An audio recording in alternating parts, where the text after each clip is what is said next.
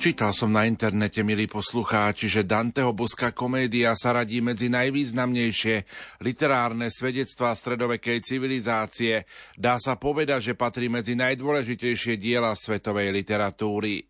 Dante Alighieri sa pokladá za otca talianského jazyka a jeho boská komédia sa označuje za najväčšie dielo napísané v taliančine a zahrania celú vtedajšiu stredovekú kultúru. Dante dal svojej práci najskôr názov Komédia, prívlastok Boska jej pridal talianský básnik a novelista obdobia renesancie Giovanni Boccaccio. V stredoveku komédia nebol žáner určený na zasmiatie, ako je to v súčasnosti, ale išlo skôr o protipolku tragédií. Komédia začína neutešenou, ťažkou, tragickou situáciou a má pozitívny záver. To je práve to putovanie z pekla cez očistec do raja. Ide o také preporodenie človeka, aby človek našiel zmysel života, aby zanechal cestu hriechu zla a kráčal cestou obrátenia, cestou dobra, teda aby plnohodnotne ľudsky prežil svoj život. Požehnaný sobotný večer, milí poslucháči. Počase duchovných cvičení Veľkej noci sa opäť schádzame, aby sme rozoberali Danteho boskú komédiu, konkrétne spev 9. Dovolte mi, aby som v štúdiu Rádia Lumen privítal mojich a vašich hostí, riaditeľa Centra pre rodinu bansko diecézy Farára v Priechode a predsedu Akadémie Karola Vojtilu.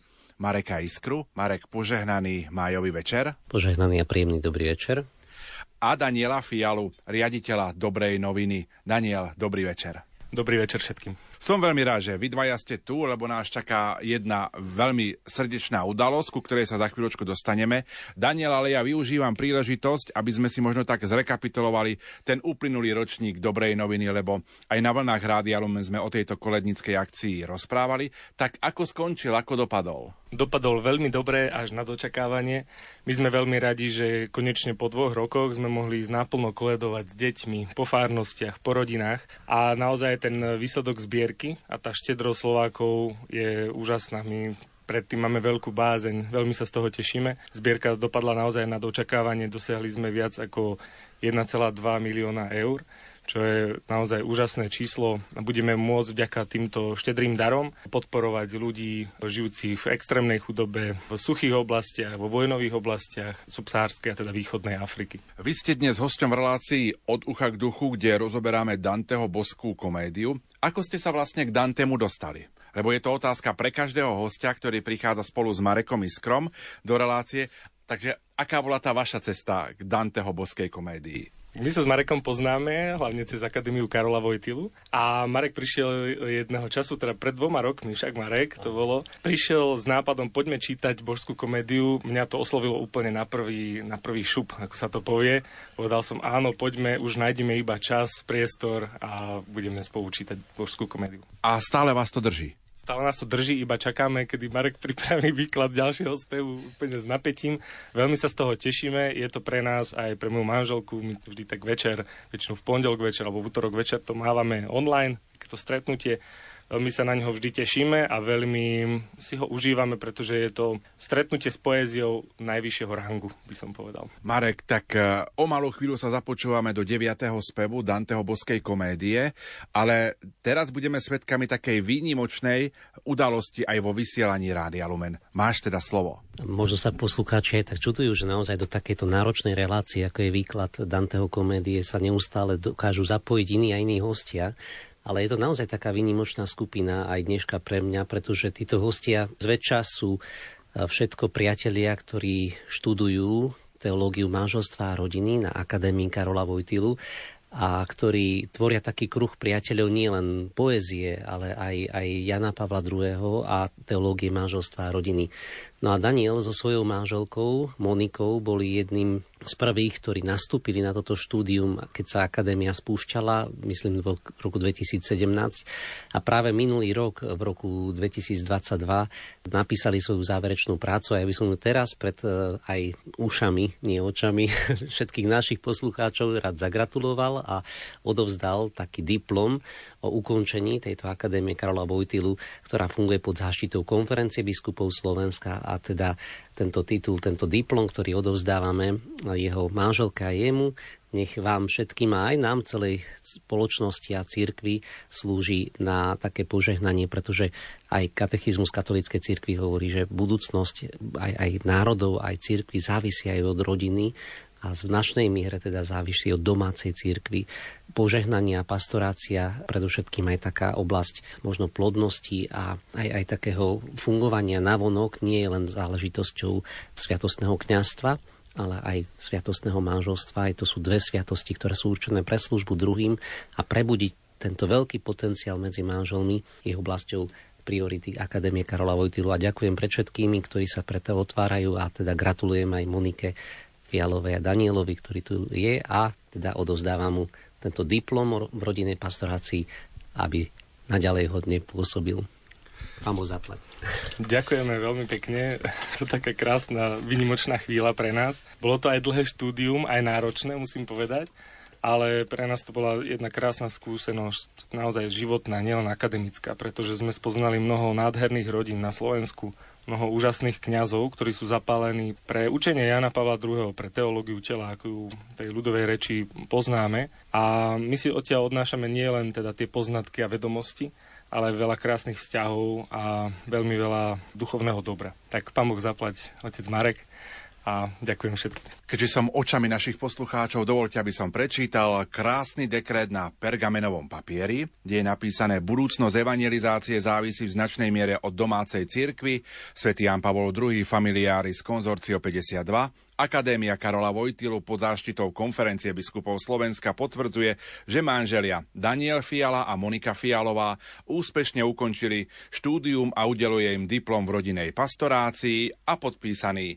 arcibiskup Cyril Vasil, predseda Rady konferencie biskupov Slovenska pre rodinu a Marek Iskra, predseda Akadémie Karola Vojtilu.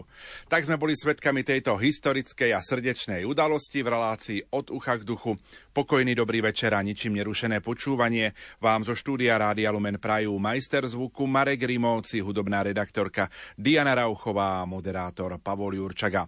Pohodlne sa usate, lebo po pesničke už začíname rozoberať spev 9.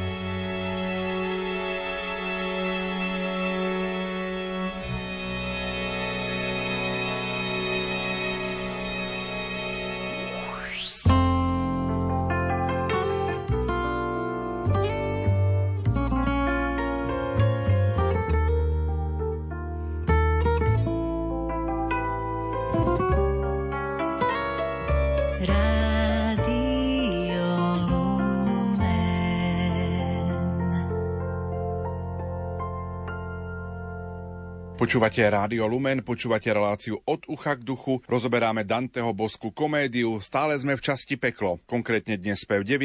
V zátvorke pri materiáloch máme napísané heretici a skeptici. Našimi hostiami sú Daniel Fiala, riaditeľ Dobrej noviny, a otec Marek Iskra, farár v priechode a riaditeľ Centra pre rodinu bansko diecézy. Marek, poďme pripomenúť našim poslucháčom, čomu sme sa venovali v 8. speve na začiatku marca. V 8. speve sme zostali stáť pred obrovskými hradbami, horiacimi hradbami Disovho mesta, vnútorného mesta, do ktorého nechceli diabli pustiť Danteho ani, ani Virgilia. Virgilio šiel s nimi vyjednávať, ale vrátil sa s prázdnymi rukami, tak povediať. Vysmiali ho a nepustili ho. A Dante, keď videl túto ostrú reakciu démonov, ktorí nechceli pustiť ani Virgilia a, hoci použil autoritu, ktorú dovtedy im otvárala možnosti, tak teraz nie, tak e, Dante zostal taký rozpačitý a Virgilio ho uisťoval, že neboj sa, niečo sa musí stať, nám sa to musí podariť. No a Celkovo by som povedal, že v 8. speve, teraz v 9. sa tam tak láme tie hradby Disovho mesta, sa nám hlámu také charakteristiky hriechov, pretože doteraz sme opisovali v 3. speve lenivosť, v 5. speve chlípnosť, žiadostivosť, zmyselnosť, pažravosť, v 6. chamtivosť, lakomstvo alebo konzumizmus, v takom protiklade, lakomstvo alebo konzumizmus, marnotratnosť v 7. v 8. pícha, závisť, korupcia, zlodejstvo. No a v tomto speve, ktorom budeme dnes, v 9. 9. speve, Dostali sme sa tam práve tým 8. spevom pred túto hradbu Disovho mesta, teda vnútorného mesta, sa dostávame niekde do interiority postav, to, do vnútra postav. Už to nie sú hriechy tela, ako sme to mali doteraz, ale sú to hriechy duše a mysle. Preto aj ten náš materiál hovorí o heretikoch. To už nie sú hriechy chlípnosti, žiadostivosti, zmyselnosti, ktoré sa týkajú na vonok telesných pôsobení, ale hriechy mysle a hriechy duše. A preto aj na nádhernej tercine, ktorú budeme počuť dnes Dante oslovuje všetkých tých, ktorí majú zdravú myseľ, ktorí majú aj to vnútro zdravé, aby, aby si ho zachovali a aby chápali to, čo je aj dôležitejšie, okrem, okrem len všetkého návonok, je ešte dôležitejšie to, čo je vo vnútri. Takže budeme svedkami úžasného spevu, kde sa to láme, kde prechádzame zvonku a z vonkajších hriechov dovnútra, dovnútra ľudskej duše, dovnútra ľudskej aj psychiky, aj, aj ľudskej interiority. Mne sa veľmi páčilo, ako vlastne skončilo 8.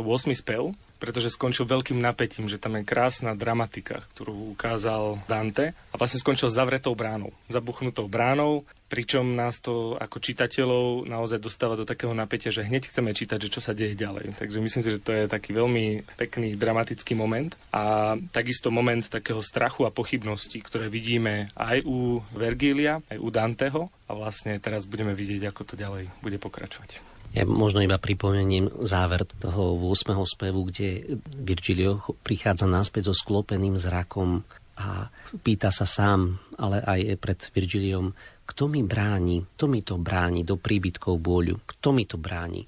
A aj mne povie, že i keď ma čosi roztrpčuje, ty sa neboj, bo zvíťazím v tom boji, nech akékoľvek pikle peklokuje. Nie prvý raz, čo ich nadutosť tak brojí, vyšli s ňou už pri menej tajne bráne, čo dodnes za to vyborená stojí. Kto si to iste otvorí na mesto? Kto si príde, kto iste otvorí na mesto? Ale, ale vidíme, že teda Dante a Virgilio zostávajú pred zavretou bránou. Virgilio zamyslený, že, že kto mi to bráni, ako je to možné? A tam sa končil 8. spev. A poďme sa už započúvať do 9. spevu. Tu je prvá tercína.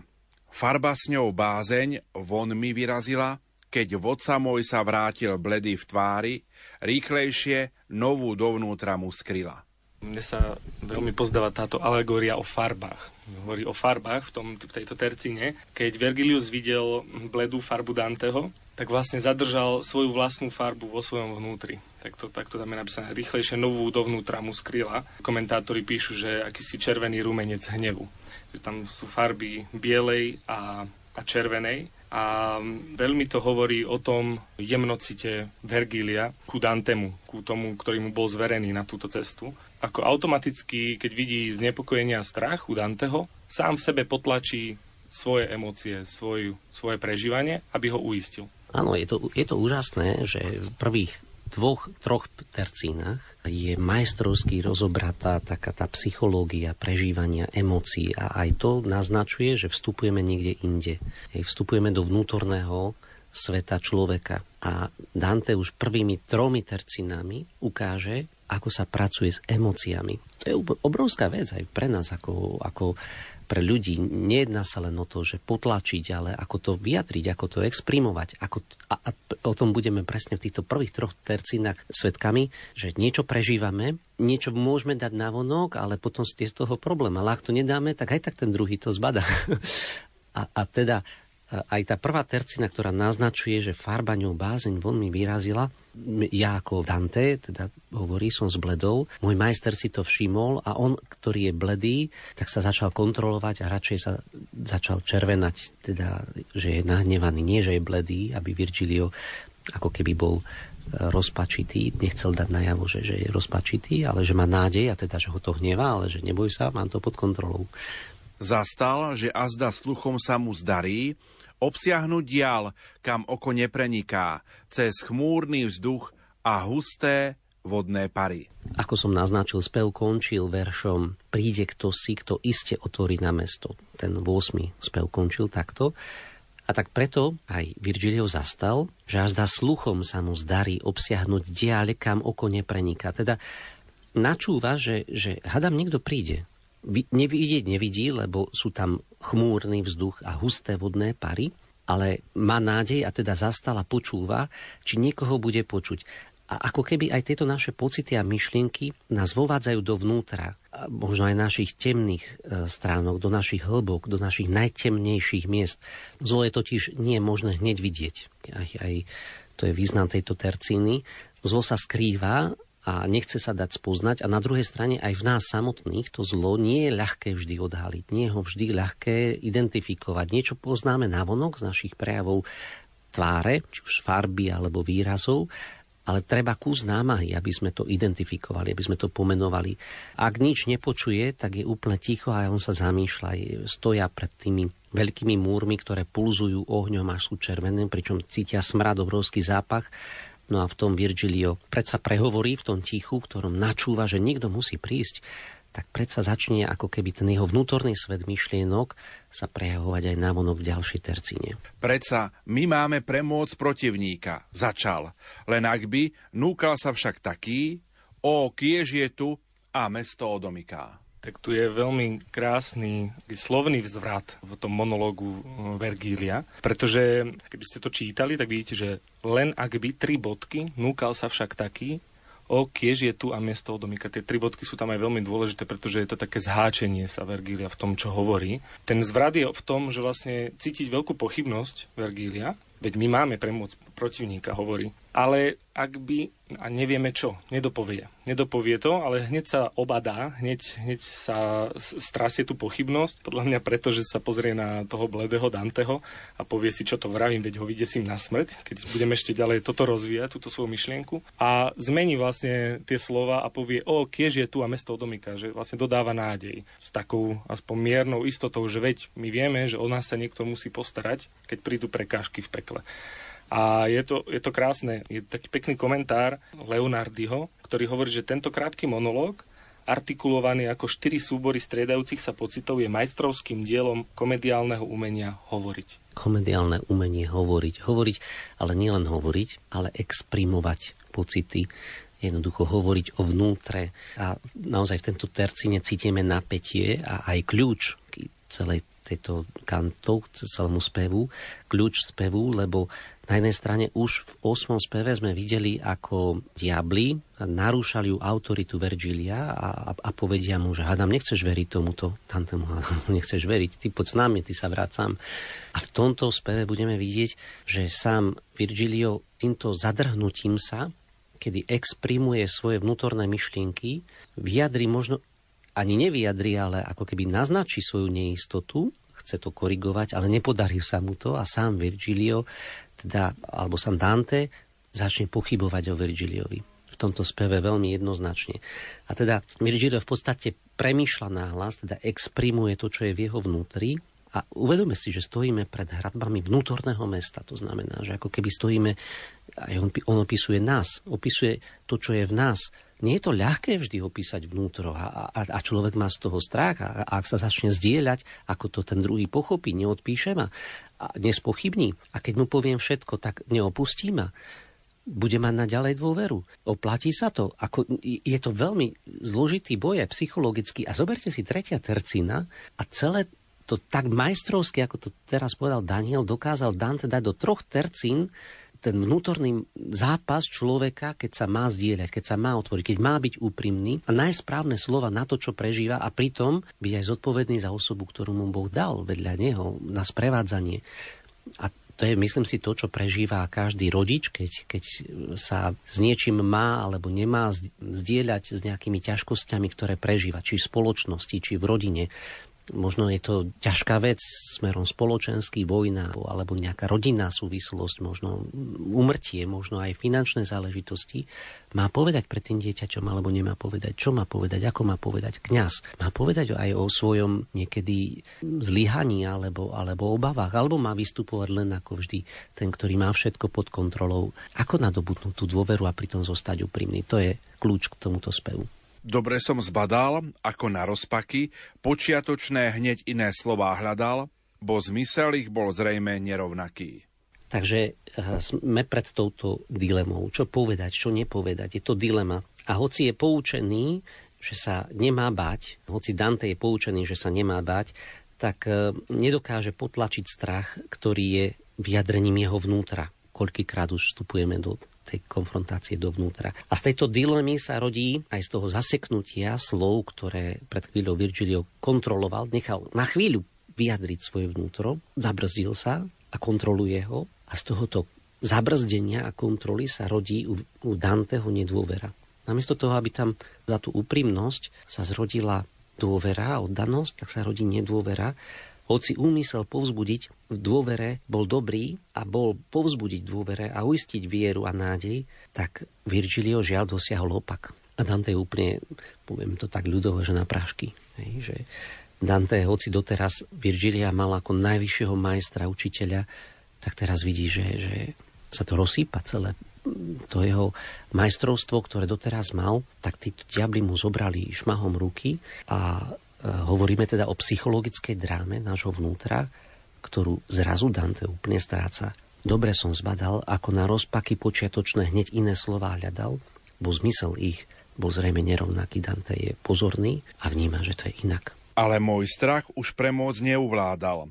Tak zdesila ma neskončená veta, ktorú som asi horší zmysel vkladal. Má to presne súvis s tým, čo sme počuli v predošlej tercine, že Dante si naozaj všimol tie rozpaky Virgiliové. A asi to, čo si tu Marek spomínal, že vlastne aj rodičia, keď rozprávajú s deťmi a možno to je nejaká náročnejšia vec, ktorej sa sami boja, aby ten strach svoj nepreniesli, snažia sa ich chrániť a snažia sa im dodať istotu, ktorú možno sami nemajú, často to tie deti vidia samozrejme, lebo v nás to vidno. Strach v nás vidno, neistotu vidno.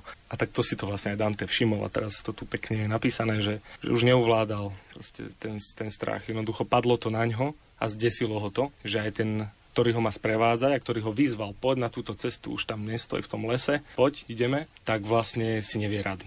Takže Dante sa teda dovtípil, že tam, kam ideme, tak Virgilio nemá všetko pod kontrolou, že to není tak, taký majster sveta, ako sme doteraz boli svetkami, že všetko sa otváralo na jeho pokyn. A preto sa Dante v tom nasledujúcom texte chce spýtať, že či vlastne tam už bol, či to ako vie, kam ideme, či, či má z toho kľúče, lebo je veľmi vydesený a tak sa ho pýta, ale je pekne formulovaná tá otázka, počúvajme. V trúchlivú škebľu na dno tohto sveta už prvý stupeň vyslal niekdy svetka.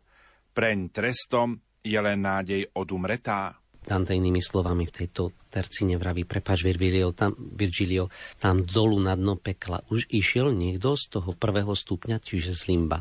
Chce teda vedieť, či niekto z limba už bol v nižších kruhoch. Inými slovami, Dante po prvýkrát prejavuje nedôveru voči Virgiliovi ale nechce to povedať úplne priamo, tak formuluje svoju otázku trošku viac dvorilo a pýta sa, niekto z Limba už bol dole? Nepýta sa, ty si už tam bol? Lebo to by bolo asi príliš, ale pýta sa tú truchlivú šklebľu na dno tohoto sveta. Už zostúpil niekto z prvého stupňa? Nepýta sa, či tam on bol, ale či tam bol niekto z prvého e, stupňa z limba a či sa aj úspešne vrátil. Takže tú nedôveru, ktorú démoni pred Disovým mestom dali do Danteho srdca, nalomili ju, tak zlomilo práve to také Virgiliovo seba odhalenie a možno aj tá jeho kontrola, ktorou chcel vytvoriť opak, že chcel dať istotu, tak naopak Virgilia vyvolala zdesenie. Spýtal som sa, a majster môj, len zriedka stáva sa nám, že niekto cestu koná, ktorou ma teraz stíha zloba všetka. Pravda je tá, že raz už moja tôňa tadiaľ to šla, keď ako svojho sluhu vyslala ma sem krutá Erichtóna. Hm, Vergilius odpovedá Dantemu na tú jeho otázku, že no nie je to úplne bežné, že by niekto konal takúto cestu peklom, ale priznáva sa, že už teda tadiaľ to šiel. Marek asi povie potom bližšie, že to je tá krutá Erichtona. Ja by som možno iba povedal, že vlastne týmto akýmsi spôsobom aj spisovateľ, teda spisovateľ Dante, básnik Dante, v tom deji božskej komédie legitimizuje, prečo vybral Vergília. Lebo tam už bol, pozná to, čiže môže sprevádzať, môže byť istotou pre Danteho ako postavu, ktorá, ktorý ho bude teda sprevádzať všetkými útrobami pekla.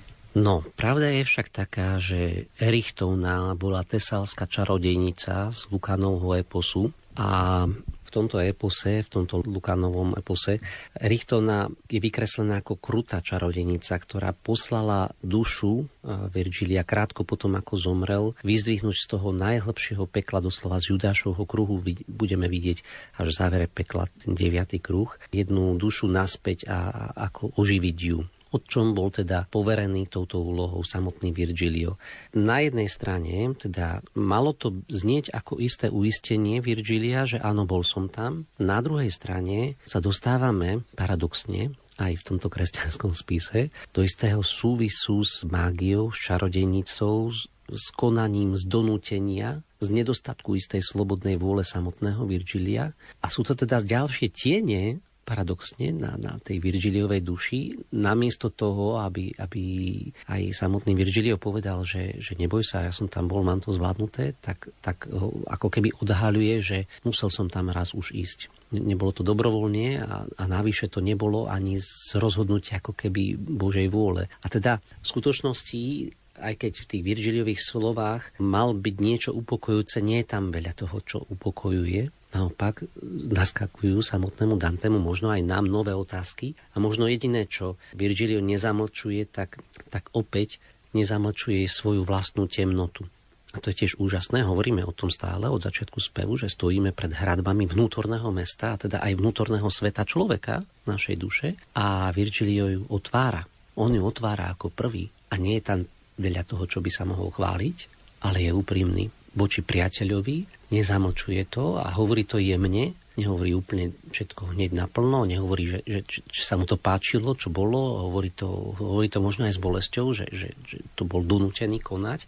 A na druhej strane chce povedať, že, že s niečím už skúsenosť má, aj s dobrom, aj zlom, s niečím už skúsenosť má, odhaluje aj vlastnú temnotu, ktorá je ho vnútri a pred Dantem je úprimný. Pomôcť však nemôže, tá musí prísť od niekoho z hora, od niekoho z neba. Musí to byť milosť a v ňu treba veriť. Jednoducho on ako Virgilio je súčasťou aj istej temnoty a nie ten, ktorý je spasiteľ. Tá musí, spása príde od inokadiel. Bez tela by som iba chvíľku púhu, keď nútila ma stúpiť medzi múry a vyviesť ducha z Judášovho kruhu. Najďalej, ono miesto plné chmúry, je od neba, čo všetko obopína. Nuž poznám púť, tvoj duch sa márne búri. Ja by som k tomu ešte doplnil, že vlastne nútila ma vystúpiť medzi múry a vyviezť ducha z Judášovho kruhu. Judášov kruh je najnižší stupeň toho lievika, toho tváru pekla. A možno, že iba na kontext, že prečo ho tam donútila ísť, ten Lukánov epos Farzalsko vlastne píše sa v ňom o tom, že potrebovali predpovedať, ako, ako skončí e, výsledok bitky, vojny pri Farzale. A dozvieme sa to aj v nasledujúcom speve, ak si to dobre pamätám, myslím, že v desiatom, že duše, ktoré sú teda v pekle, majú schopnosť vidieť budúcnosť. A tak vlastne preto tá čarodejnica Erichtóna potrebovala niekoho, aby vyviedol dušu z pekla, aby mohol predpovedať e, budúcnosť teda tejto bitky a použila teda, alebo teda využila práve Vergília. Nuž poznám púť, tvoj duch sa márne búri. Hej, to je úmysel a cieľ Virgilia, že teda ho chce uistiť, chce ho ukludniť, ale samotný Virgilio nenachádza asi správne argumenty a slova, iba tie, že je úprimný a odhaľuje celú pravdu aj o sebe, aj o svojich možno temnejších stránkach, ktoré teraz vychádzajú na vrch a, a, Virgi, a, a Dante sa voči tomu búri. Napriek tomu Virgilio ho je, ja poznám púť, tvoj duch sa marne búri. Poďme k ďalšej tercíne. Barina táto, tento svrat a špina, ovíja toto mesto so zlikotom, mesto, kde darmo prekážky nám činia. Teda dostať sa z tohto miesta chce vždy podstúpiť istý zápas. Dostať sa zvonku smerom dovnútra, priznať sa a vnútri si uvedomiť, že sa niečo deje vo vnútri, nie je ľahké, je to zápas, nejde to ľahko odhaliť zlo a priznať koreň toho zla. Niečo môžeme vidieť na vonok, áno, niečo vidíme na vonok, že ten človek alebo ja sám som urobil niečo zlé. Hej, to je, každý to vidí. Hej, ten robí tak a ten robí tak a tento. Ale prečo? Prečo? a teda dostať sa ku koreňu, to nie je len tak. To nie je, lebo toto. Ako, je to zápas a Virgilio ho teda upokojuje, že teda neboj sa, ešte, ešte to nikdy nebolo také jednoduché pochopiť vnútro každého zlého skutku alebo každého aj, aj zlého hriechu, lebo to má svoje vnútorné príčiny a prekročiť teda tie hradby medzi vonkajškom a vnútrom, stojíme, opakujem to tretíkrát, pred tými veľkými pulzujúcimi hradbami vnútorného mesta, aby sme to urobili, ale nejde to ľahko a nejde to hneď. Je tam obrovský zápas a spochybňovanie autority, čo inak presne toto vidíme aj v dnešnom svete. Hej, že dneska neplatí slovo, či to je oca, mami, učiteľa, kňaza, pápeža, neplatí. Všetko sa spochybní a veľmi ľahko. Ako keby a, a stačí naznačiť, že nejde to tak, ako sme to zamýšľali a ten človek, hoci má najlepšie úmysly a má to možnosť aj, aj dokonať, stráti dôveru ľudí nedostane sa možno do e, správneho miesta, do parlamentu, alebo, alebo na, hoci teda aj ten výsledok bol, ale ľudia jednoducho nemáme schopnosť prekonávať a rozlišovať medzi vonkajším a vnútorným svetom. A toto je obrovská neznalosť, ktorú nás Dante chce naučiť. Potom uveríme možno veľmi ľahko propagande, ktorá nás vmecie a ktorá nás vovádza do ďalších a ťažších sporov a zápasov, ktoré nás odvádzajú úplne do tmy.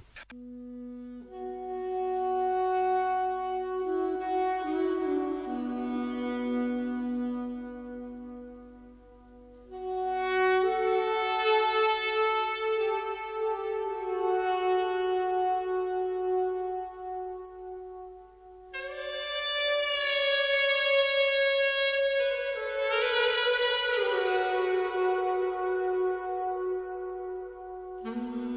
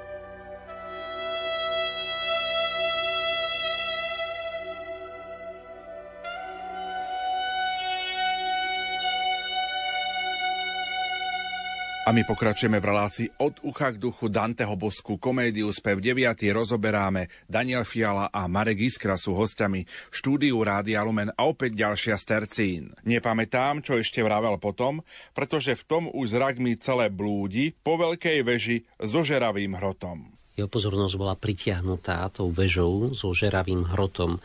Ale vidíme, že sa mení aj emócia, jeho prežívanie a mení sa aj rytmus básne a vždy, keď sa prebudza nejaká nová emócia, ktorá zvlášť v tomto speve, ako keby e, je vyjadrované niečo, čo je vo vnútri, tak sa mení aj rytmus veršov, čo je úžasné a čo treba pochváliť aj našich prekladateľov slovenského textu, tak aj v našom texte sú použité kratšie hláske, ktoré vyjadrujú ako keby zrýchlený tep, ako keby naozaj prežíval strach, ako keby naozaj aj, aj všetko sa začne diať rýchlejšie a vyjadrujú aj to prežívanie samotného Danteho. Takže nie, niečo sa deje. Už, už si nedokáže pamätať, čo mu ešte Virgilio vravel, ale začala byť jeho pozornosť niečím pútaná. Kde odrazu sťa dáke velobludy, skrvavené tri fúrie si stali. Zhľad mali ženský, ženské mali údy. Zelené hydry, hruď im ovíjali, egyptské zmije zmietali sa v hrive a z desných slúch im ako vence viali. Tu nastupujú na scénu tri fúrie, predovšetkým teda medúza, ktorej bude spienka o pár tercí neskôr. Táto medúza mení ľudí na kámeň, teda zbavuje ich nádeje samotného pohybu života. A fúrie tvrdia, že nie je to cesty vpred sú to céry noci a dostávame sa nielen na teda grécku mytológiu, ale aj taliansku mytológiu. Sú to strašné bohyne, kliatby, pomsty, pomstiteľky hriechu a bohyne vraždy. Inými slovami, mohli by sme tieto tri fúrie stotožniť s istými výčitkami svedomia, hlasy vnútra. Hlasy vnútra, ktoré môžu človeka úplne paralizovať, ako keby tá medúza, ktorá príde na konci, ktorú keď človek by uvidel, tak skamenie. Je to istá skúška viery. Ak neuveríš, že túto cestu si poslaný prekonať niekým iným, tak to sklamanie, strach, zúfalstvo ochromí tvoje kráčanie a nedovolí ti vojsť dnu. A všetky tie vlastne okolnosti, kliatba, pomsta, hriech, pomstia, e, vraždy, ktoré sa dejú na vonok, majú svoje vnútro, majú svoje, aj svoje vnútorné prežívanie. A to je to, čo ťa môže úplne paralizovať. A s týmto sa momentálne teda Dante konfrontuje. Vidí teda tri fúrie, ale hovorím, že hoci sa jedná o taliansku mytológiu, je to niečo, čo čo človek má, každý z nás má vo svojom vnútri tieto hlasy svedomia, ktoré sa niekedy prejavujú ako výčitky, ako strašné niečo, čo, čo ťa môže zastaviť na tej ceste. A je to konfrontácia otázky nádeje, že či je z tohoto cesta von alebo nie. Kresťanstvo na to má jasnú odpoveď, ale teraz sme pekla. Ten, čo už poznal slúžky nevraživé, kráľovnej slz a panej nariekania, mi riekol, pozri, Eríny je divé. Megera zľava, hladí rozhnevaná, ale kto väčšine kvíliaca je sprava a Tisifone uprostred sa skláňa. Komentár e, k týmto tercinám hovorí, že teda sú to fúrie, ktoré sa zdajú byť strážkynmi tohto kruhu pekla. E, ale práve tá 46 pardon, 43. tercína hovorí, že už poznal slúžky nevraživé kráľovnej slz a panej nariekania. A ak sú to teda slúžky nejakej kráľovnej slz a panej nariekania, bude to Prosperina, teda žena Plutónova, ktorá asi teda pravdepodobne podľa tých komentárov je strážkyňou následujúceho kruhu e, pekla. Tieto postavy z greckej mytológie naozaj majú aj taký symbolický význam. Hovorí sa tam o mnohých veciach, je to o, o personifikácii hnevu, zverskosti, zloby. Je to symbol pýchy, klamstva, násilia. Ale asi jedno z takých, čo mňa najviac zaujalo, je, že ide o vraždu, alebo teda ich cieľom je vražda ľudskej duše. A to aj budeme vidieť možno viac ešte v nasledujúcom speve, pretože budeme vidieť, akí trestanci, alebo teda aké duše spočívajú v tom nasledujúcom kruhu pekla. A naozaj, nebudem to prezrazať teraz, že sa k tomu dostaneme na konci tohto spevu, ale už, už tieto erínie, alebo teda fúrie, nám hovoria o tom, že pôjde o, o smrť ľudskej duše, o, o to, ako pochybnosť vo viere môže viesť k, k vlastnej smrti. Medzi časom, ako sme sa aj pripravovali na tento spev, tak mi aj Daniel ukázal, že začal čítať eh, grecké báje a povesti na novo, že sú to príbehy na 5 strán, ale človeku dajú veľa. Jedná sa o to, že však aj my používame slovo fúria, nahnevaný ako fúria. To nie je vec, ktorá je mŕtva v našom kontexte. A aj Gréci mali túžbu vysporiadať sa so svojimi vnútornými pocitmi, stavmi duše a emóciami a, a psychológiou. Nebola psychológia rozvinutá, nebola možno ani náboženstvo, nebolo tak postavené a zjavené, ako je darom pre kresťanstvo ale človek už tu bol a teda pomenúval tie veci. Ako náhle človek pomenuje tieto procesy vo vnútri, tak majú šancu, má šancu, že ich zvládne, že ich nejakým spôsobom dostane pod kontrolu. Ak nevie, čo sa s ním deje, tak je odpísaný. A teda preto tie fúrie Dante opisuje, ale na druhej strane aj nám pomáha odhaliť ich a nepodľahnuť ich paralýze, ne, ne, nezomrieť ako vraví Daniel, nezomrieť vo svojom vnútri, vo svojej duši. Neumrieť v duši. Nechtami hruci driapu do krvava, prieskajúca až v takom rozbesnení, že k vodcovi mi z hrôzou klesla hlava. Tu už Dante poeticky dosiahol vrchol, opäť dostáva strach a hrôzu, jednak z toho, čo vidí a, a teda k majstrovi, vodcovi hrôzou klesla hlava, hoci pred chvíľou mal nedôveru, ale vidiac fúrie je úplne, úplne nameko. Príď, Medúza, nech na kamen sa zmení, kričali spolu na hrozivej bráne, i za Teseov útok nepomstený. Tak sú to ďalšie postavy Medúza. Ja by som k tomu ešte povedal, že sú to také hrôzostrašné terciny, že vlastne vidíme, áno, vodcovi mi z hrôzou klesla hlava, ako Marek povedal, že vlastne ho to vydesilo. V predchádzajúcich kruhoch sme videli tých strážcov pekla, že to boli hrôzostrašné postavy. Bol to Pluto, Minos, Cerberos, ktorí mali zverské aj ľudské um, vlastnosti ale mali jednak odrážať ten hriech, vlastne, že kvôli ktorému ľudia trpia, alebo teda ľudské duše trpia v týchto kruhoch pekla, ale mali aj strážiť tie kruhy. No a tu sa vynára niekoľko postav a sú naozaj hrôzostrašné a naozaj sú ešte ďaleko, že vlastne sú stále pred bránami toho mesta, že oni stále ešte neprenikli, pretože im zavreli tú bránu a už tak je vlastne Dante vydesený. Čiže to muselo byť naozaj, keby sme si to predstavili ako na filmovom plátne, naozaj, že hrôzostrašná situácia a scéna. Tá Medúza, ten príbeh je, je možno dlhší, by som povedal, že ona vlastne bola premenená na takú oblodu, pri pohľade na ňu e, ľudia skameneli. Čiže vlastne tie tri fúrie volajú tú medúzu, no príď, príď, aby sa na teba pozrel a aby skamenil ten, čo chce vojsť do nášho mesta. Áno, tá medúza predstavuje tú paralýzu človeka.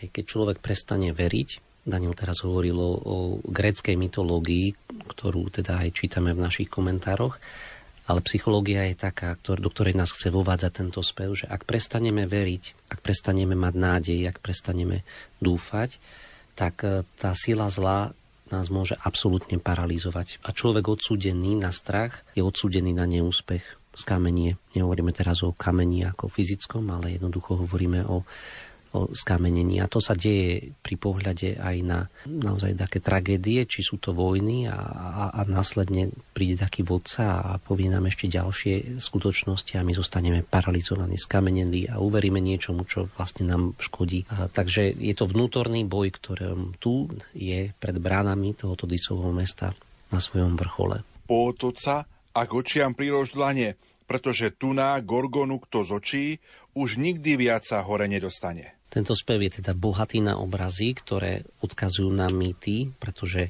nedokáže ľahšie pomenovať ten vnútorný svet človeka inak ako práve mýtmi. A už nikdy viac hore sa nedostane. Význam je ten, že sa teda samotné fúrie hnevajú, že ak niekto sa bude môcť vrátiť na svet, tak si tí ďalší budú myslieť, že robiť zlo nevadí, lebo potom nebude nasledovať trest.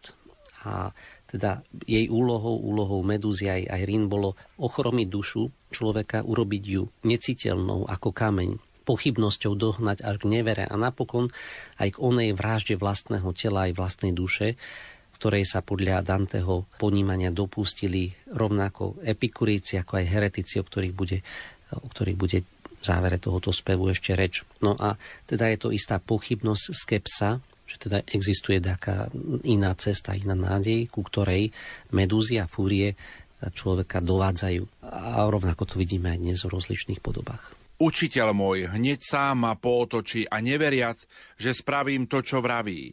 I svojou dlaňou zaclonil mi oči. Dante mal teda veľký strach a Virgilio mal o neho veľkú starosť. A aby sa teda nezbatal medúzu, ktorá by ho premenila na kameň, aby teda nestratil všetku svoju nádej a vieru, aby mu neublížila tá beznádej, bezmocnosť, bezcenosť, tak sám sa poutočil a samotný Virgilio mu zobral ruky a zakryl mu oči aj Virgilio zobral Danteho ruky a zakryl mu oči. Takže vidíme tu tú starosť Virgilia o Danteho a samotnej aj Dante si zakrýva oči, aby neprišiel úplne o všetku nádej, ktorú ešte teda v celom speve stráca postupne.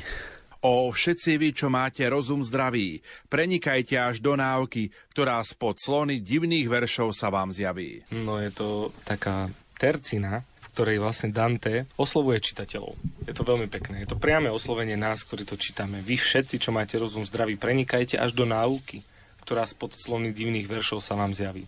My tu čítame nejaké verše, nejaké tercíny o tom, že vidí Dante s Vergiliom nejaké obludy za hradbami veľkého mesta. Mnohému možno aj nerozumieme, tie grécké mýty a báje nám nemusia byť toľko známe. Ide z toho strach a des, ale teraz nás vyzýva, zrazu v jednom momente nás vyzýva, ale ale skúste ísť na hlbinu, skúste ísť hlbšie, skúste to premeditovať, skúste sa nad tým zamyslieť, nad tým všetkým, čo, sa, čo som teraz napísal, pretože je to len slona divných veršov. Je to len sú to alegórie, sú to prirovnania, sú to metafóry, sú tam básnické frázy, ktoré nám ale majú sprítomniť niečo, kvôli čomu podstupujem túto cestu a kvôli čomu podstupujem aj tú cestu písania tejto božskej komédie. A mňa to veľmi oslovilo. Pre mňa to bolo niečo, niečo také v tejto tercine, že nám to ako keby že zjavuje Danteho zámer že nechcel som napísať iba báseň pre báseň samú, nejaké dielo, alebo majstrovské dielo, pretože prinášam nové básnické formy, terciny, ktoré tu doteraz neboli a sú úžasné. A je to veľdielo, ako mnohí komentátori o ňom píšu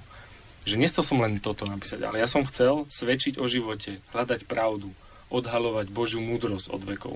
A preto podstupujem cestu peklom, očistcom a rajom a vy, pozorní čitatelia, majte rozum, čo máte rozum zdravý. Majte rozum, to znamená, že používajte intelekt, majte, pýtajte sa a, a poďte do hĺbky tých slov, ktoré som napísal, aby sa vám tá pravda mohla zjaviť. Mne rezonujú Ježišové slova, zatiahni na hlbinu. A nejednalo sa len o to, že mal ísť Peter s loďkou niekde hlbšie v Galilejskom mori a hodiť siete na lov, ale rozmýšľaj nad vecou, nebuď povrchný. Nič nie je márnivejšie ako povrchnosť. Dante sa na nás naozaj obracia ako na tých, ktorí dokážu uvažovať a žiada od nás námahu. Premýšľaj nad svojim životom, premýšľaj nad osudom. Rozmýšľajte nad tým, čo, čo vám aj hovorím, aj čo je okolo toho. Ak sa niečoho bojíš, tak e, nejakým spôsobom, hoci si niekedy zakrie človek oči, ale má zdravý rozum, ale na druhej strane budeme vidieť, že nielen zdravý rozum, ale aj nádej, vieru, ktorá vychádza zvnútra, ktorá vychádza zo zjavenia, ktorá vychádza z hora, prichádza z milosti. A ak teda je tu niekto, kto rozumie tomu, čo vraví, pravím, tak nech je blahoslavený. A teda tu Dante prvýkrát oslovuje nás ako čitateľov a píše tieto e, verše pre nás a kalužou už ozýva sa z hora. Huk akéhosi hlasu plný hrvozy, pod ktorým div sa brehy nerozboria. Ako keď prudký vietor zalomozí, čo z rôznych teplôt svoju silu zberá a bez zábrany potom v lesa vloží. Haluze lomí, z lesa von ich šmiera, v oblaku prachu hrdý vpred sa hrnie, až rozpráši i pastiera, i zviera prichádza výchor. Prichádza výchor do, to, do tejto situácie. Má silu vetra, ktorý môže lámať les. Takže keď si predstavíme tú situáciu, naozaj niečo, čo proste prichádza z nenazdajky, z hora, hluk akéhosi hlasu plný hrôzy a vlastne nevieme, nevieme čo, to, čo to stále je, ale ide hrdý vpred, hej, hrdý vpred sa hrnie, až rozpráši i pastiera, i, i zviera, teda keď je cez ten ako keby les, tých duší, a tak ďalej a robí okolo seba neporiadok, tak budeme vidieť, že očakávame nejaký príchod niekoho. Niečo veľké sa deje, pretože ide s veľkým hukotom. A ja možno iba naznačím, že keď sa Eliášovi zjavil Boh, tak prišiel vo vánku, bola tam predtým búrka, všetko možné, všetky živly ale prišiel vo vánku, takom jemnú, ten teraz prichádza s hukotom, uvidíme, kto to bude. Ja iba pochválim našich prekladateľov, lebo nádherná je aj tá slovenská zvukomaľba písmena R, ako by všetko vrčalo, prevracalo sa na ruby podarilo sa to aj našemu prekladateľu. Prudký vietor rôznych teplôt svoju silu zberá bez zábrany, hrdý, hrnie sa vpred, ako keby čujeme vrčanie a tá zvukomalba poetická je nádherná. V tom uvoľnil mi oči opatrne, zrak teraz upriam na prastarú penu, kde najpríkrejší dým sa znáša k vlne. Takže teraz si Virgilio uvoľnil oči, aj predtým mu si sám a aj, aj Dante sám a aj Virgilio mu zakryl oči, teraz si otvára oči, aby sa pozrel na tie peny, skade prichádza ten vietor. A čo vidí? Neskôr to budeme počuť. Ako sa žabí pred užovkou ženu, keď kalužov ich odpočinok ruší, až pri brehu sa zhrčia ku koreňu. Videl som vyše tisíc mrských duší, pred kým si prchať, čo šiel po močiari, krok za krokom, jak po dajakej súši. Teraz sa nám už vlastne zjavuje nejaká postava. Niekto kráča po močiari ako po súši. My poznáme tú scénu z Evanielia. Je to triumfálny príchod z raja. Áno, môžeme povedať, že teraz sme svetkami, a teda Dante s Vergiliom pred bránami Ditovho mesta sú svetkami triumfálneho príchodu niekoho z raja, z neba. Sú to krásne scény, ako zlo uteká pred dobrom, ako sa žaby pred úžovkou ženu, že sa skrývajú, že, že jednoducho prichádza niekto s mocou, so slávou, so svetosťou do toho bahna a smradu a vlastne všetko to bahno, smrad a všetko to zlo pred ním sa chce skryť niekde, niekde ku koreňu sa zhrčiť. A vidíme tisíce mrských duší, pred kým si prchať. No, vidíme, kto to bude, možno sa k tomu dostane. Ľavicu často prikladal si k tvári, aby ju predtým ťažkým vzduchom clonil a iba toho stiesňovalo vary. Takže táto postava z raja, ktorá prichádza, robí iba také gesto ľavou rukou kvôli tomu silnému zápachu, ktorý tam je. Je to jedna vec, ktorá ho obťažuje na tomto mieste, ten, že tam je smrad. Prichádzal kráčajúc po vode, ešte stále nevieme, kto to je, ale počujeme stále to r, krok za krokom, stále tam vrčanie toho, toho vetra, toho du, dunenie toho vetra a všade teda hriešníci utekajú nádherné zobradenie. A teda kto to bude? dozvieme sa hneď. By som ešte povedal, mne to veľmi evokovalo, že vlastne prichádza s takou mocou, silou a naozaj tým hukotom vetra, ako taká helikoptera, keď pristáva aby na hladine, tak vlastne od seba dáva tú vodu mm. pod sebou a naozaj, že vlastne ide triumfálne a hrdo a, a s mocou, tým pádom vlastne sa ničoho nebojí, jedine ten smrad mu prekáže. Že jedine to.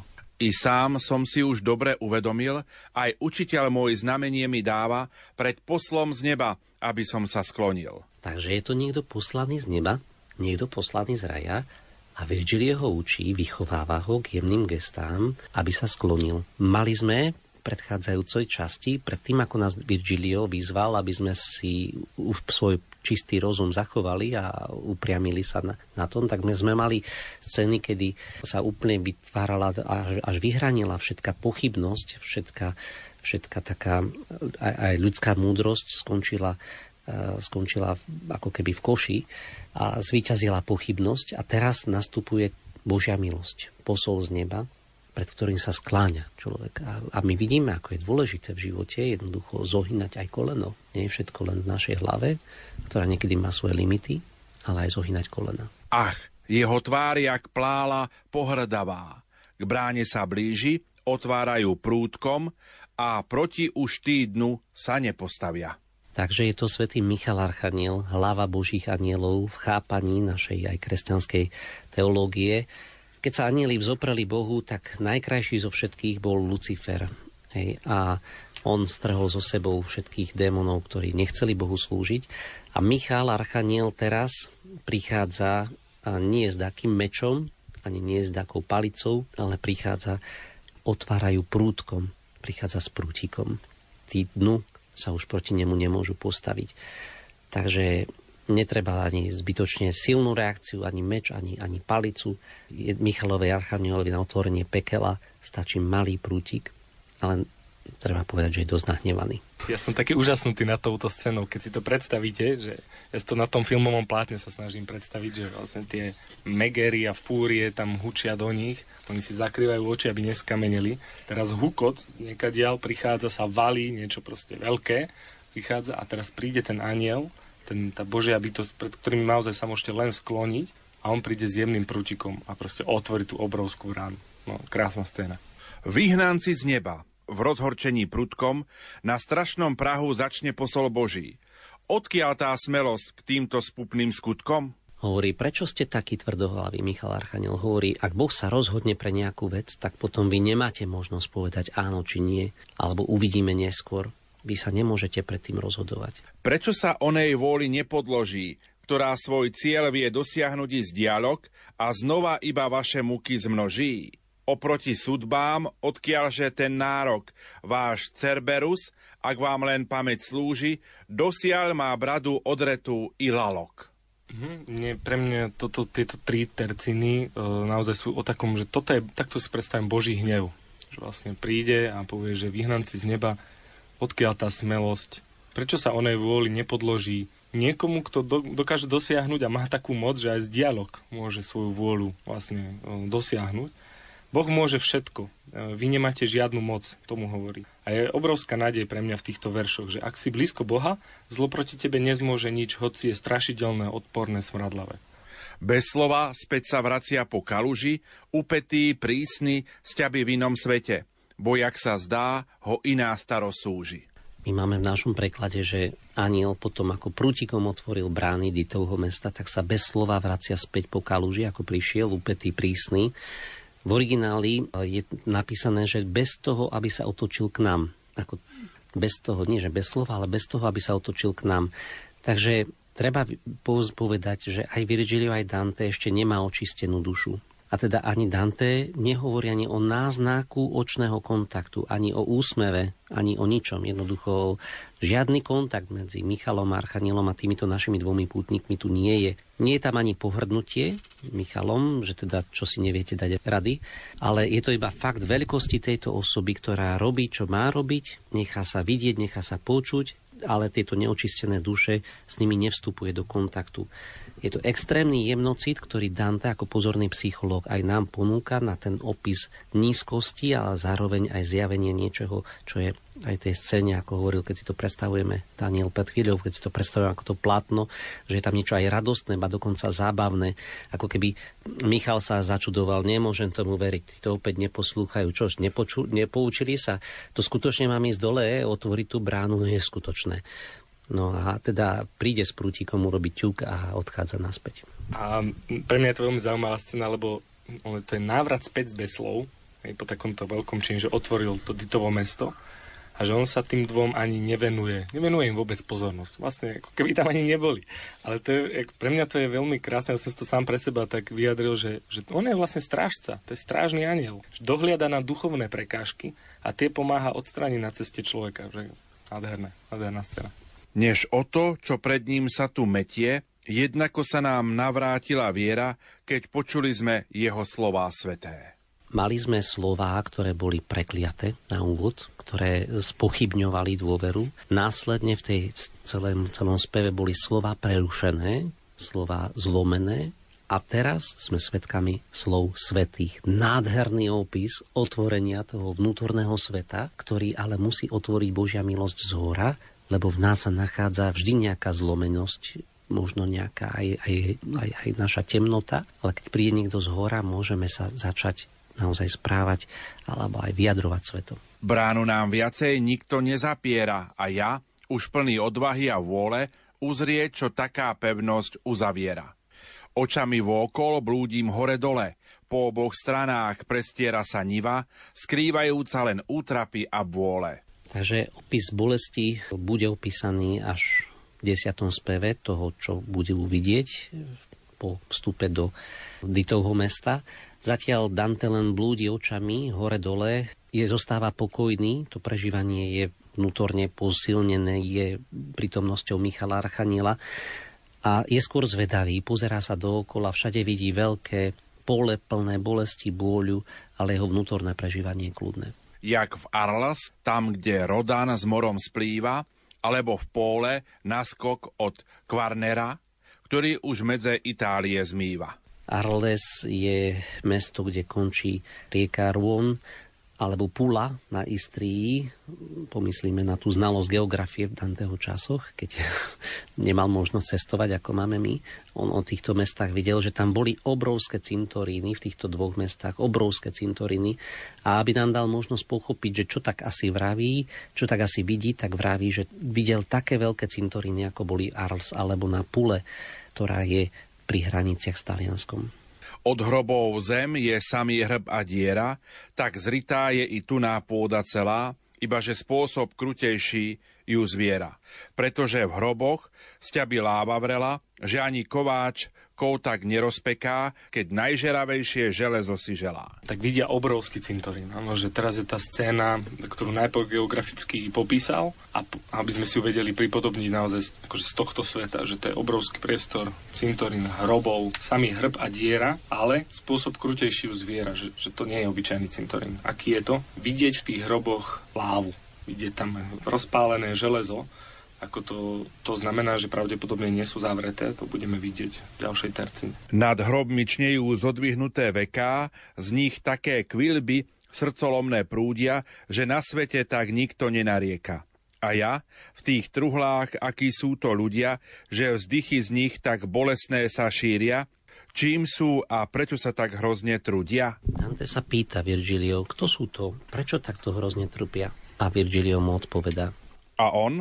Tu leží kacír u kacíra a viac tá stráň nezdá sa človekovi, i vodcov siekt, i stúpencov tu týra. Že sú tu heretici všetkých možných druhov a typov, najmä však tí, ktorí tvrdili, že keď človek zomrie, tak zomrie aj duša, že sa všetko skončilo, že človek zomiera zomiera s telom a jeho duša. Pričom Virgilio mu hovorí, že hoci ich vidí nekonečne veľa, tak je ich ešte oveľa viac Máme tu stupencov rôznych siekt, rôznych názorových mienok a teda sme za bránami do toho mesta a vidíme aj teda odlišný stupeň hriechu. Už to nie sú hriechy tela, hriechy teda hrdla zmyslov, ale hriechy mysle a duše, ktoré hovoria o nesmrteľnosti duše ktorá je určená pre život s Bohom. A teda to máme vo vnútri, je to ťažšia vec ešte neveriť, ako niečo zlé urobiť. Tak je to taká naozaj hrozná scéna, že vidíme hroby plné lávy, rozpálenej bolesti, by sme mohli povedať. Sú otvorené, teda vidieť jamy a z nich znejú kvilby. Naozaj akože aj, aj hrozostrašné. strašné. No a takto nám vysvetľujú, že takto trpia kacíri, sektári, heretici, jedným slovom. Najmä tí, ktorí popierajú väčší život a nesmrteľnosť duše, ako povedal Marek. A v tom je naozaj krásny ten princíp kontrapaso, teda viny a trestu. Celý život si hlásal, dokonca si presviečal ľudí, že nie je väčší život, že duša je, nie je nesmrteľná. Tak teraz tu máš, že čaká ťa vlastne, že hlásal si, že na konci je iba hrob, tak v tom hrobe budeš spočívať v tom pekle rovný sa s rovným norí v Tietorovi a viac i menej horúce sú urny, obráti sa a vpravo pri vodcovi som išiel medzi mukami a múrmi. Končíme dnešný spev, zostávame s takou otázkou aj napätím, čo z toho bude, čo to vlastne uvidíme. Dante urobil tento spev plný možno takého aj, aj napätia, aj, aj, aj vnútorného sveta pre nás, aby sme si my sami uvedomili, že vstúpiť dovnútra, vstúpiť do príčin našich hriechov nie je jednoduché. Naozaj sa niečo môže zdať, ale to má svoje korene, má to svoje príčiny, ktoré sú vo vnútri a pomenovať tieto fúrie aj v nás nie je jednoduchou vecou a on nám chce pomôcť Takže napätie, ktoré v tomto deviatom speve sme počuli, je založené na strachu, na druhej strane na viere a nádeji, že teda nemusíme zostať len paralizovaní tým strachom, ale že niekto iný prichádza a otvára na mesto. A naopak ľudia, ktorí tvrdili, že z toho strachu sa s ním musíme vysporiadať tým, že však duša nežije, že z toho sa rodí ešte niečo horšie, tak e, s týmto uzatvárame tým pohľadom na, na biedu ľudí, ktorí podľahli tomuto tlaku fúrií a medús. Končíme ten dnešný spev, ale my v našom rozprávaní pokračujeme ďalej, lebo peklo má 34 spevov a celá Danteho komédia 100.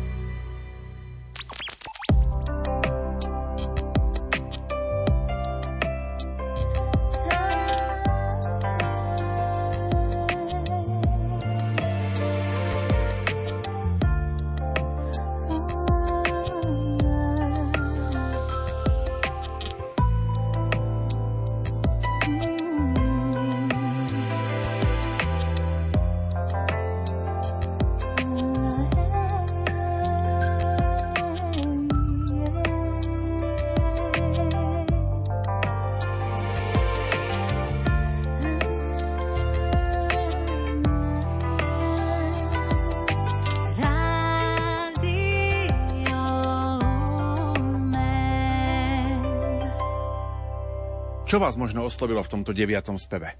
Oslovilo ma strašne veľa vecí. Naozaj, ja som často spomínal to filmové plátno. Myslím, že toto keby niekto natočil, tento spev, tak to je film, pretože sa tam udialo toho veľmi veľa, veľa napätia a dynamiky. Ale keby som si mal akože posolstvo tohto spevu pre mňa zobrať je... My sme prešli bránou, ktorou sa vchádza do ďalšej časti pekla, kde hrešia hriešnici už nie zo svojej slabosti a krehkosti a takých telesných žiadostí, ano, že, že nezvládnutých žiadostí, ale vedome, s vôľou, zo zloby, s rozumom, intelektom.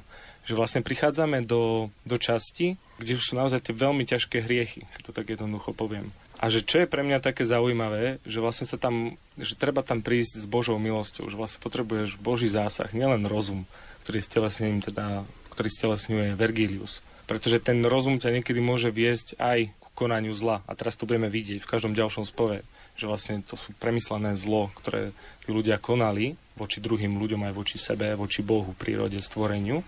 A vlastne preto potrebujeme Božiu milosť, aby sme vedeli aj toto zlo odhaliť, aj si ho priznať, aj sa upokoriť a povedať si áno, aj môj rozum, moje vedomosti, moje zručnosti ma priviedli, alebo som použil na konanie zla. Tak asi, asi toto, z takého nadhľadu, že, že vchádzame niekde, kde potrebujeme Božiu milosť, aby sme vedeli tomu zlúčeliť. Pre mňa to posolstvo bolo asi to najsilnejšie, že obaja básnici sú pred bránami Ditovho mesta paralizovaní a teda, že aniel Michal Archaniel otvára toto vnútorné mesto s najväčšou ľahkosťou, prútikom, doslova na túto úlohu nepotrebuje ani meč, ani palicu, stačí mu jemný prútik a teda, že Božia láska je vždy väčšia a silnejšia. Tak to bolo rozobratie 9. spevu. Našimi hostiami boli Daniel Fiala, riaditeľ Dobrej noviny a Marek Iskra, farár v priechode a riaditeľ Centra pre rodinu Banskobistrickej diecézy a predseda Akadémie Karola Vojtilu. Poďme si tento 9. spev aj vypočuť podaní Marka Rozkoša z divadla Jozefa Gregora Tajovského vo zvolenie.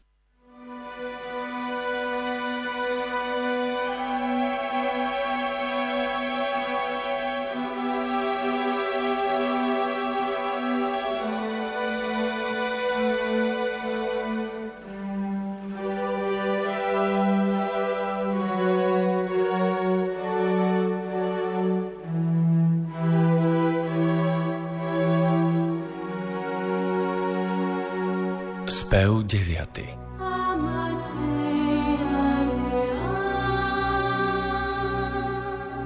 Farba s ňou bázeň von mi vyrazila, keď vodca môj sa vrátil bledý v tvári, rýchlejšie novú dovnútra mu skryla.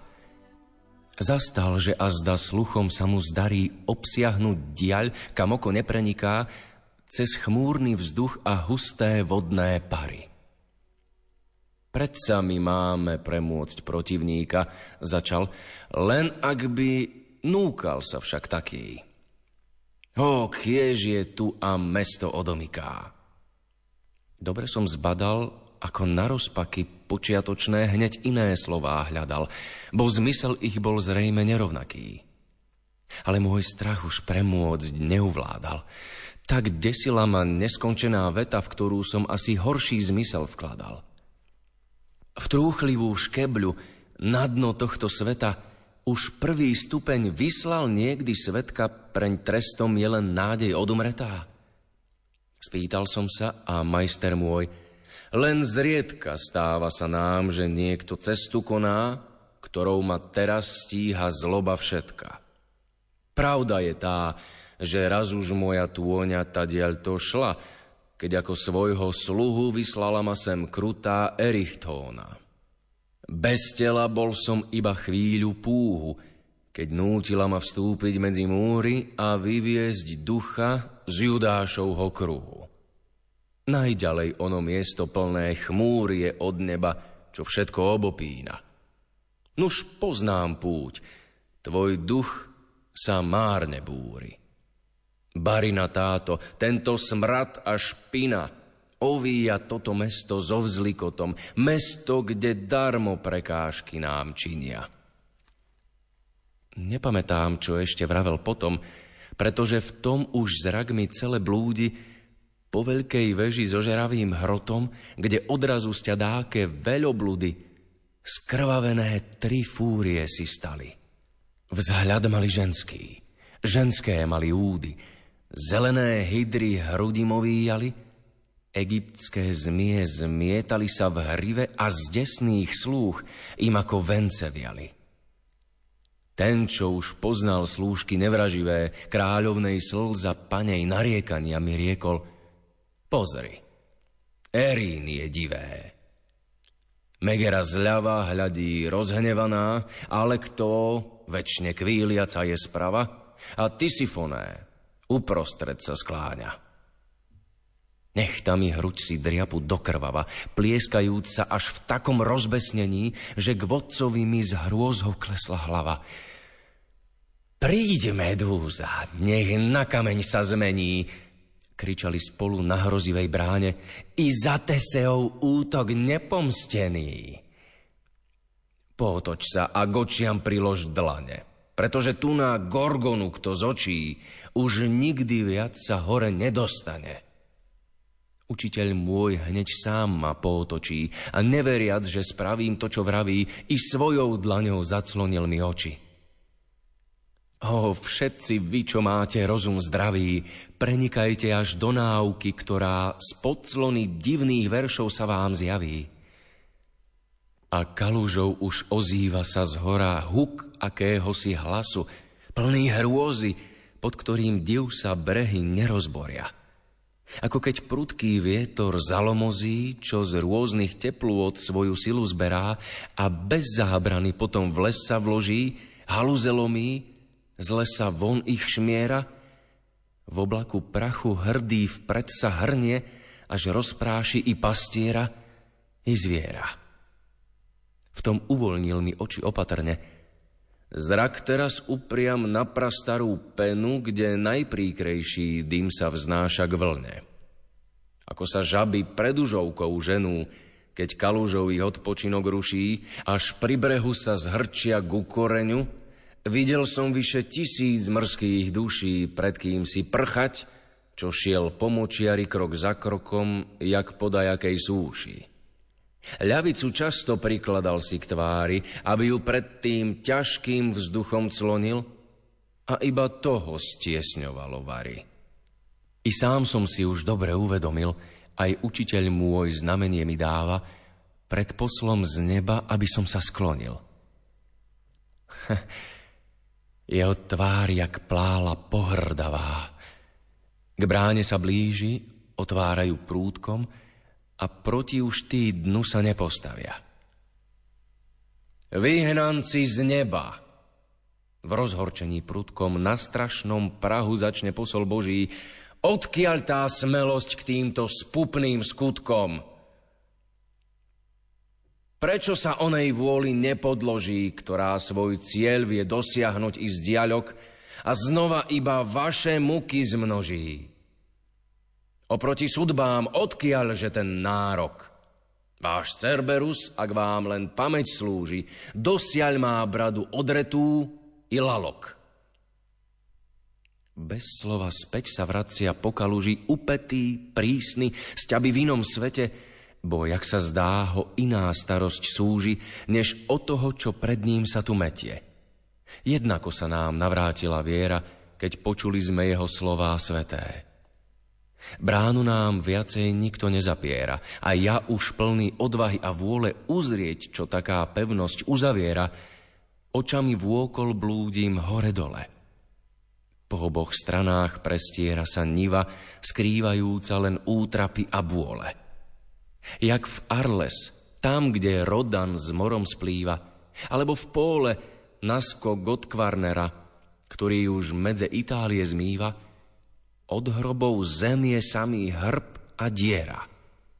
Tak zrytá je i tuná pôda celá, ibaže spôsob krutejší ju zviera, pretože v hroboch sťaby láva vrela, že ani kováč koutak nerozpeká, keď najžeravšie železo si želá. Nad hrobmi čnejú zodvihnuté veká.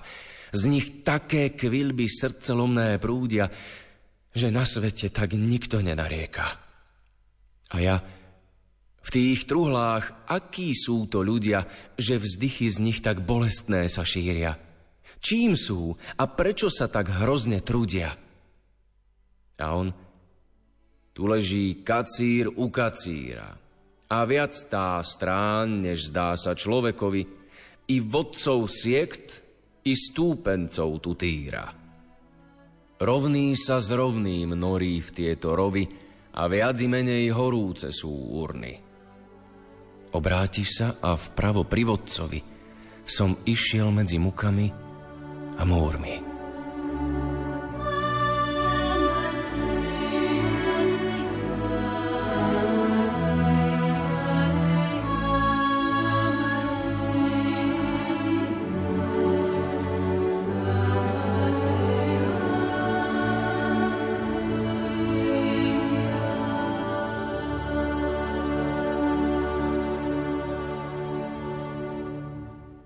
Končí sa dnešná relácia od ucha k duchu, na ktorej spolupracovali majster zvuku Marek Rimóci, hudobná redaktorka Diana Rauchová a moderátor Pavol Jurčaga.